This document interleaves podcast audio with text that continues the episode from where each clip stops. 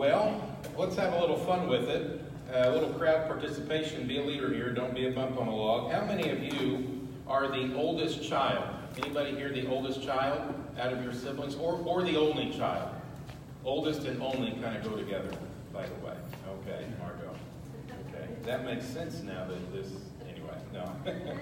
How many of you are the youngest? Any youngest? All right. Danny, you're the youngest. Any other youngest? All right. Are there any middle children? What's going on? Any middle children? Anybody willing to raise their hand? Doug, what are you? You're the youngest. Okay. Shire, what are you? Middle. Middle. Okay. I'm a middle, just so you know. Don't hold that against me. Um, here's what's interesting about parenting. Which child gets taken easiest on by the parents? Parents usually take it easiest on which one? The baby. Everyone knew. Everyone knew. Especially the non-younger ones knew uh, which one. I, I don't. You hear people say, "Well, parents are just easing up as they get older," right? That's what you hear. I think it's just laziness. I think parents just get lazy. that's what it is. That's what, at least that's for me. But I don't blame the mothers. I blame the fathers. I think fathers are flat out bad examples sometimes. And I, I blame the fathers because I've watched myself just get lazier and lazier uh, throughout my parenting few years that I've had. Now think back to it. Now, now stay with me here. Think back.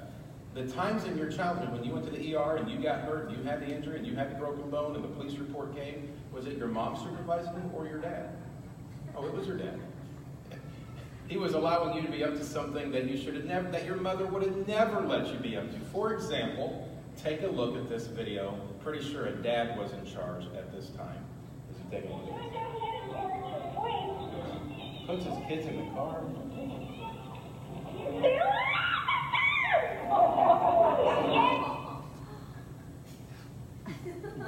Now, don't you think the dad's, some dad was in charge, right? Hey, this is a good idea. Let's put you in this car and roll you down the hill. I don't know if he was in trouble once that video came out or if he was a hero because he saved that little baby. I know this dads aren't always the best example, but there is an example we can always trust, and his name is Jesus. Other than the cross, I cannot find an event in his life where he set a better example in this passage today in Mark chapter 1. If you have your Bibles, turn there. Mark chapter 1, beginning with verse 9. Uh, other than the cross, this example uh, sets for us something to strive after. This is a rich, deep, practical, this has been a spiritual blessing for me to study this week. We're going to go from verses 9 uh, through verses 13, just a little bit of a review. Last week we went through verses 1 through 8. And just a little historical background here. In those days in the first century, I don't know if you knew this, uh, there was a phrase that was going around often. This was the phrase right here the beginning of the gospel about Caesar Augustus. Now, what does that mean? Gospel means good news. And when Caesar Augustus went on the throne, everybody says, Good news. Caesar Augustus is in charge. He's going to make your life better. The economy is going to be better. Your life's going to be more comfortable. You're going to have better rules, better laws, better streets, better school system. Good news. The beginning of the gospel of Caesar Augustus. So then Mark comes along and he says, I'm going to write something different to you. I want to tell you where the real good news is. And he's writing to Romans. You always heard that phrase right there. And if you look in your Bibles, how does Mark start this book? Exact same words, except for the name. The beginning of the gospel about who? Jesus Christ. Mark isn't writing to tell us about the life of Jesus. He's telling us that life is found in Jesus. And then verses 2 through 8, we're introduced to Jesus' cousin. Don't know if you knew that. John the Baptist is Jesus' cousin. And his entire life was focused on pointing us to Jesus. Don't miss Jesus. There's Jesus. I must decrease, he must increase. And it's all about uh, pointing everybody to Jesus. And then you get to verse 8, and he introduces this idea of baptism. And that's what gets us jump started in verse 9. Here's what it says in Mark chapter 1, verse 9. At that time, Jesus came from Nazareth in Galilee and was what? What was he? How did he kickstart his ministry? He was baptized by John in the Jordan River. Jesus is about 30 years old when this happens. He's coming from Galilee. He's going to the Jordan to be baptized. By the way, this story of Jesus' baptism, we may not think it's that big of a deal. We're just kind of reading along through Mark and we read through it fast. This story is recorded in all four accounts of Jesus in Matthew, Mark, Luke, and John.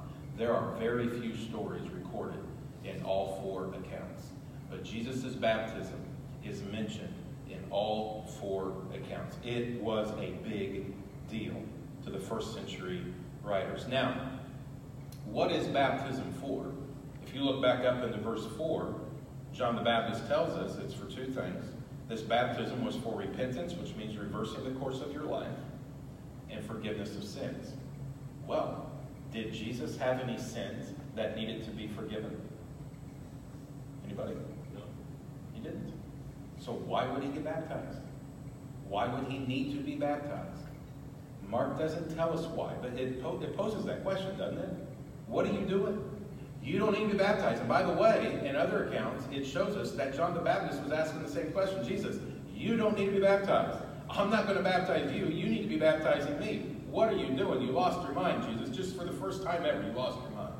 But Matthew chapter 3, we're actually told, this is a different account of the baptism.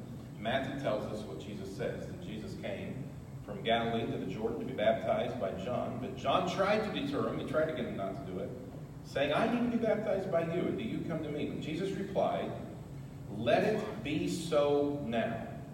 It is proper for us to do this to fulfill all righteousness. Then John consented. To fulfill all righteousness is another phrase that basically means it's the right thing to do.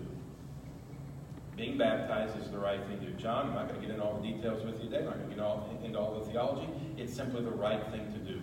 Righteousness, you see the word right in righteousness? It's the right thing to do. Here's what Jesus knew it's God's will for all of humanity to be baptized. Do I need to be baptized? No, but it's God's will that all of humanity is, so I will too. I'm going to set an example. Now, so often in our life, we try to do as little as possible to get into heaven, right? Have you seen that approach? I've seen that approach because I've taken that approach before.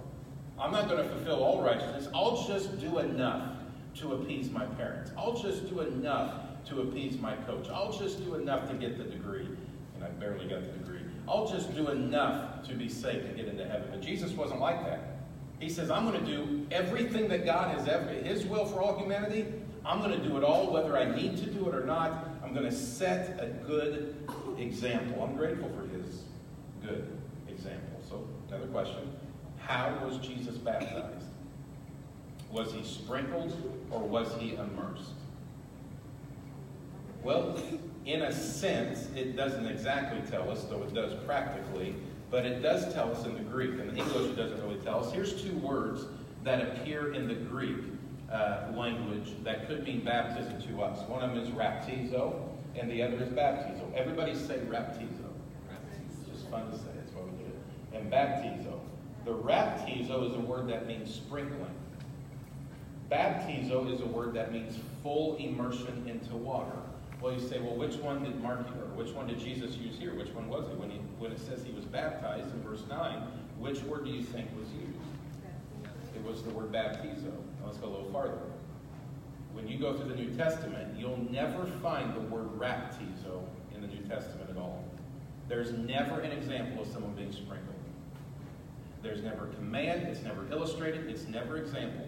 It's always if Mark wanted to use rantizo, he, he had if he wanted to use sprinkling, he had a word to use it. But the scriptures say, God's word says, that Jesus was fully immersed into water, which poses some more questions. Let's take a moment and answer them. Baptism, unfortunately, has become a church tradition. It's become a family tradition, or it's become a cultural tradition. But it is rarely done out of obedience to the scriptures. And so another thing that we see today is infant baptism. You will never find an infant being baptized or sprinkled in all of your Bible, Old Testament or New Testament. You'll never find an infant baptized or sprinkled. It's not exampled. It's not illustrated, and it is not commanded in Scripture. Well, you say, well, where did it come from then? Why did we start sprinkling? Why did we start doing this for infants? Well, it came from the Roman Catholic Church. That's where it came from. Hundreds of years after the life of Jesus, they were having trouble accounting for babies' sin because of original sin. You know what the idea of original sin is? Adam's sin is on you when you're born. And so we need to get that baby sprinkled or baptized in order for that baby to be saved. Well, here's a couple problems with that. They came up with if the baby isn't sprinkled and the baby dies, where does the baby go, heaven or hell? The baby goes to a place called limbo. Do you ever find limbo in the Bible? You'll never find limbo. It sounds like a game that you're arching your back to try to get under. There's no limbo in the scriptures. But they had to account for that. And so, so here, here's, is original sin true? It is in the sense that did you take Adam's sin when you were born as a baby? You did not. You were not a sinner when you were born. When you came out of your mother's womb, you had not committed any sin. Adam's sin was not on you. His sin nature was on you. You were later going to sin because you inherited his nature. You didn't inherit his sin. So you didn't need to be baptized as a baby. You didn't need to be sprinkled as a baby because you were not a sinner when you were a baby. You had his nature, which means you were going to sin. And how many of you did later on sin? When you were capable of sinning, the first chance you got, you blew it. You sinned. But you weren't a sinner then. And so I take that with a lot of comfort because if you've ever had a miscarriage, if you've ever had an abortion, if you've ever lost a baby, if you've ever had a stillborn, if you've uh, ever had a child pass away, you can rest assured today that that child is in heaven and you will be reunited with him or her someday. Isn't that good news? We don't have to wonder if they're in limbo. An example of that would be King David. King David in the Old Testament lost a baby, and he didn't this is what he said. King David said, I cannot bring my baby boy back to me, but I can go to be where he is someday. Well, if where he is is in limbo, King David could have never been with him in limbo. He knew his baby was in heaven because his baby had no sin. And so you may be asking, well, if I was sprinkled as a baby and I did it out of church tradition, I did it out of family tradition, uh, but I've never been immersed. Do I need to be immersed like Jesus was? Well, the answer to that is it doesn't matter if you've been sprinkled a thousand times. It doesn't matter if you were born in the ocean. If you've never made a personal choice to follow the example of Jesus Christ and be immersed, you need to do that. You need to follow the greatest exemplar of all time. So why won't some people do it? I mean, you know this. There's a pushback at this moment. I'm not going to do it. I'm not going to do it. Well, why do some people push back? Let me give you five reasons that I've come up with. This is not comprehensive, surely. Number one is pride. Well, I've been a Christian for so long, it would be embarrassing to get baptized now. I've been a Sunday school teacher. I work in the children's department. I do the sound booth, which is the most important job in here, don't you know? If you're not going on, then we're not going on. I've been the music leader. I've been the preacher. I'm the preacher's wife. I'm the greeter. I'm the this. So it would be kind of embarrassing. It would be humiliating to be baptized now. Everybody thinks I'm already a Christian. I would say, humble yourself, and God will lift you up in due time. Another reason would be family. I don't want to go against my family. My family had me sprinkled, so I don't want to go against them later in life. There was a, a young man, about 18 years old in Brazil, was there a couple years ago, preaching. And at the end of the service, this young man comes forward, and I don't know what's going on because everything's being spoken in Portuguese, uh, just so you know. But he's coming forward, and he's getting baptized, and everybody's clapping. And at the end of the baptism, the preacher uh, gets up, and he's still speaking Portuguese, and he tells the crowd, and I'm only hearing this through a translator, he tells the crowd, now that so-and-so got baptized, we need somebody in here to take him into your home tonight because of his baptism, he has been officially kicked out of his home. His parents told him before he came, if you get baptized, you're no longer welcome in our home.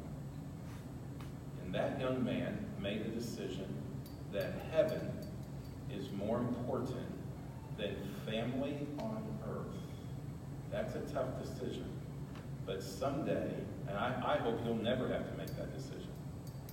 But if you had to ask me, eternity with the Heavenly Father, or maybe make some family members upset, I'm picking heaven every day. And I hope you would too. That young man did. I was so impressed by him. The crowd just sat there like it was normal stuff for them. Oh, yeah, we'll take him in. This is normal. Number three, ignorance. Maybe you just didn't know about baptizo. Maybe you didn't know about the commands. Maybe you didn't know about the examples in Scripture. Today you know. Maybe the first time you're hearing it. Number four, it could be vanity. I had a woman come up to me and say, I'm not getting baptized. I don't want everybody to see me with my hair wet. I picked my jaw up off the floor and uh, continued on. That's just being vain. And number five, maybe you've never truly repented. Somebody who's truly repented and decided to follow Christ will obey the commands of Christ and will follow the example.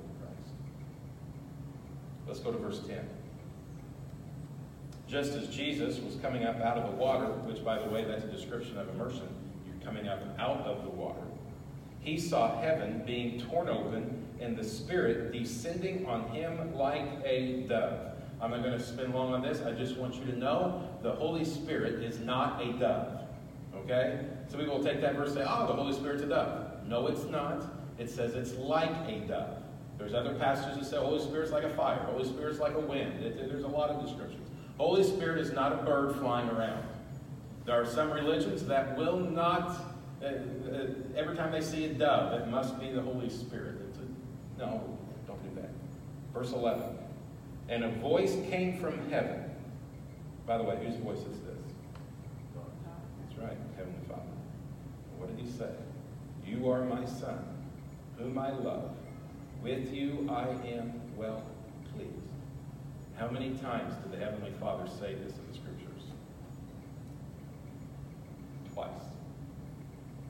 Here in the Mount of Transfiguration. This is so big. You only see it twice, but when he comes up out of the waters of baptism, and he didn't even have to, he didn't have any sins. His father looks down and says, Good job, bud. I'm pleased with you. I love you. Follow his example. That's what that's what's happening. Now I can't imagine what that looked like because Mark saw it, apparently. He was a young man and saw it. John says he saw it. Peter probably saw it because Peter's helping write this book. But can you just take a moment? Imagine seeing this, and you kind of see it in Katie sometimes with our storms. Heaven being ripped open. I mean, they saw heaven ripped open and God started to speak. God hadn't spoken 400 years publicly. He'd spoken privately to Mary and Joseph. He hadn't spoken publicly in 400 years until Jesus' baptism. This is how big of a deal this is. Heaven ripped open, dove comes down. This is my son, whom I am well pleased. You know what? I don't know if you had or have a dad that is mushy and tells you how proud he is of you. Um, my dad's not mushy at all. My dad loves me, and he, he lets me know that in many ways. But he doesn't often say, I love you. I think I've hugged him. He's hugged me maybe once or twice in our entire life. And I don't even remember those. I'm just assuming that we've hugged before. Um, there's no mushiness. There's not a lot of, but, but he, he is. He, he loves me, and I know all that's there. He's just not that way verbally. Except for about six or seven years ago. Um, at the previous church that we were at, he came and visited, and uh, you know he knows my background, and I actually have a background of stuttering, and that somehow disappeared when I started preaching. And he came to, to the Tyro Christian Church, went up there and spoke. He stayed for both services, and uh, I'm a nervous wreck when my dad is in the crowd. Just so you know, he's going to be here this Sunday after Christmas, and I'm going to be shaking the whole time. Now you may not be able to see it, but when my dad's in the crowd, I'm scared to death. I just get so nervous. But after the service, after the two services, when we got home, we're eating lunch, grab my arm and say, good job, bud.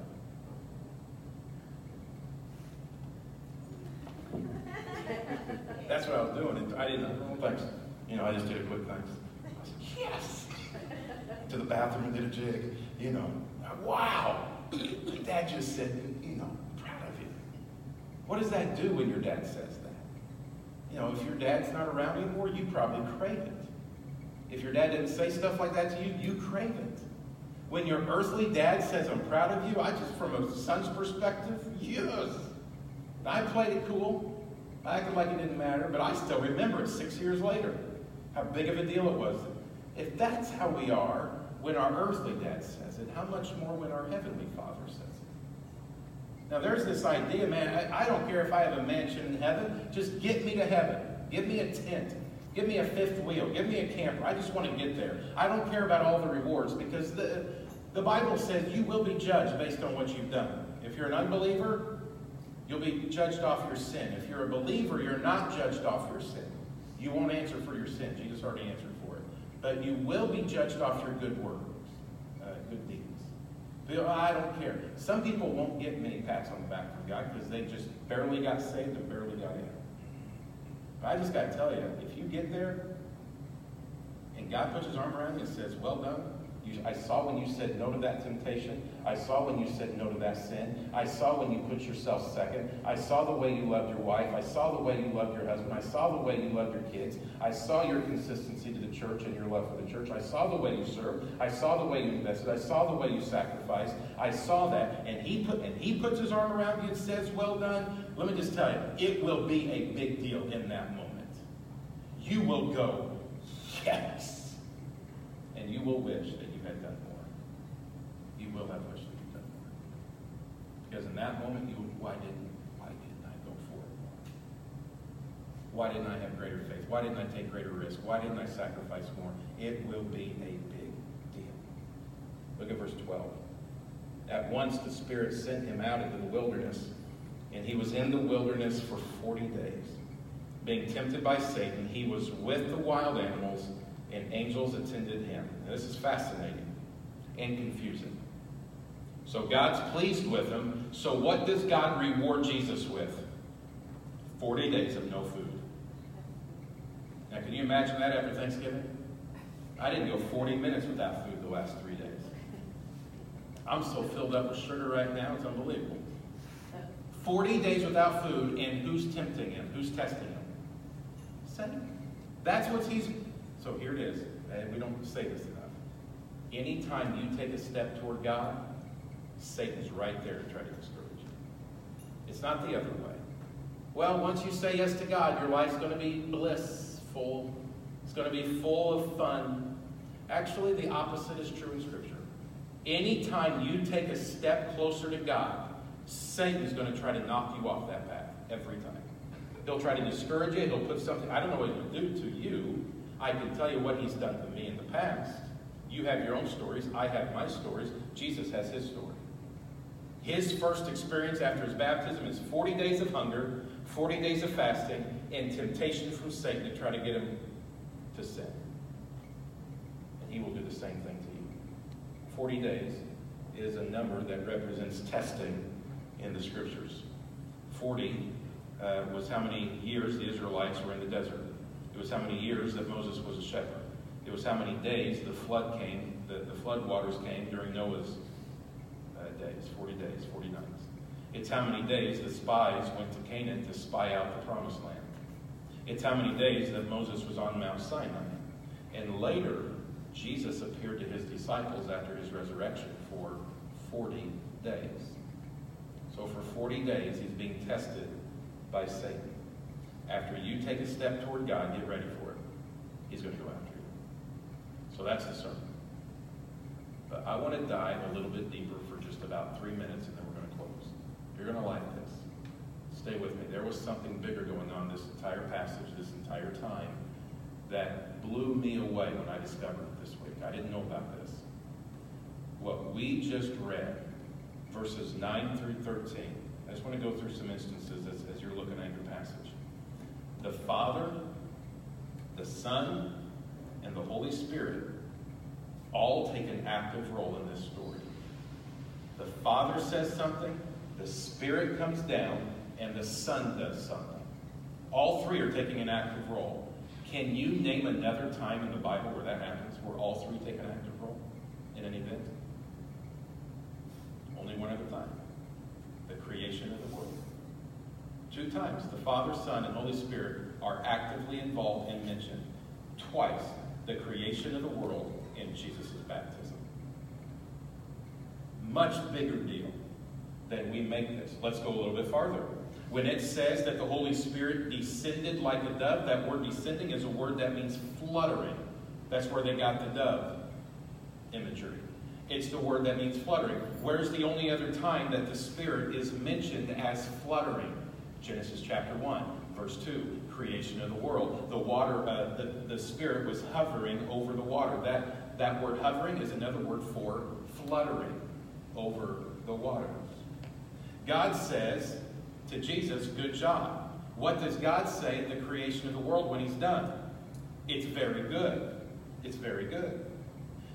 Look at verse 13 for a moment in your Bible. Whenever it says that Jesus lived with the wild beast, that word with is a word that means that he was living in harmony with the wild animals. If it's me out there 40 days and 40 nights with lions, tigers, and bears, there's no harmony going on at all. I'm, I'm fighting for my life. Jesus was living in total harmony with creation. They didn't go after Jesus, they were together as one. When was the only other time in history that mankind was living in harmony with the wild beasts?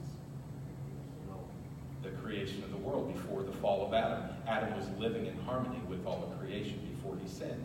And we will too someday, but this is the only other time that happened. Jesus, after his baptism, was immediately tempted. After we read of the creation of Adam, what was he immediate what immediately happened? Satan tempted Adam. Now here's the difference though. Adam said yes, Jesus said no. What Adam should have done, Jesus did. What Adam should have resisted, Jesus did. The example that Adam was supposed to give us, Jesus gave us the right example.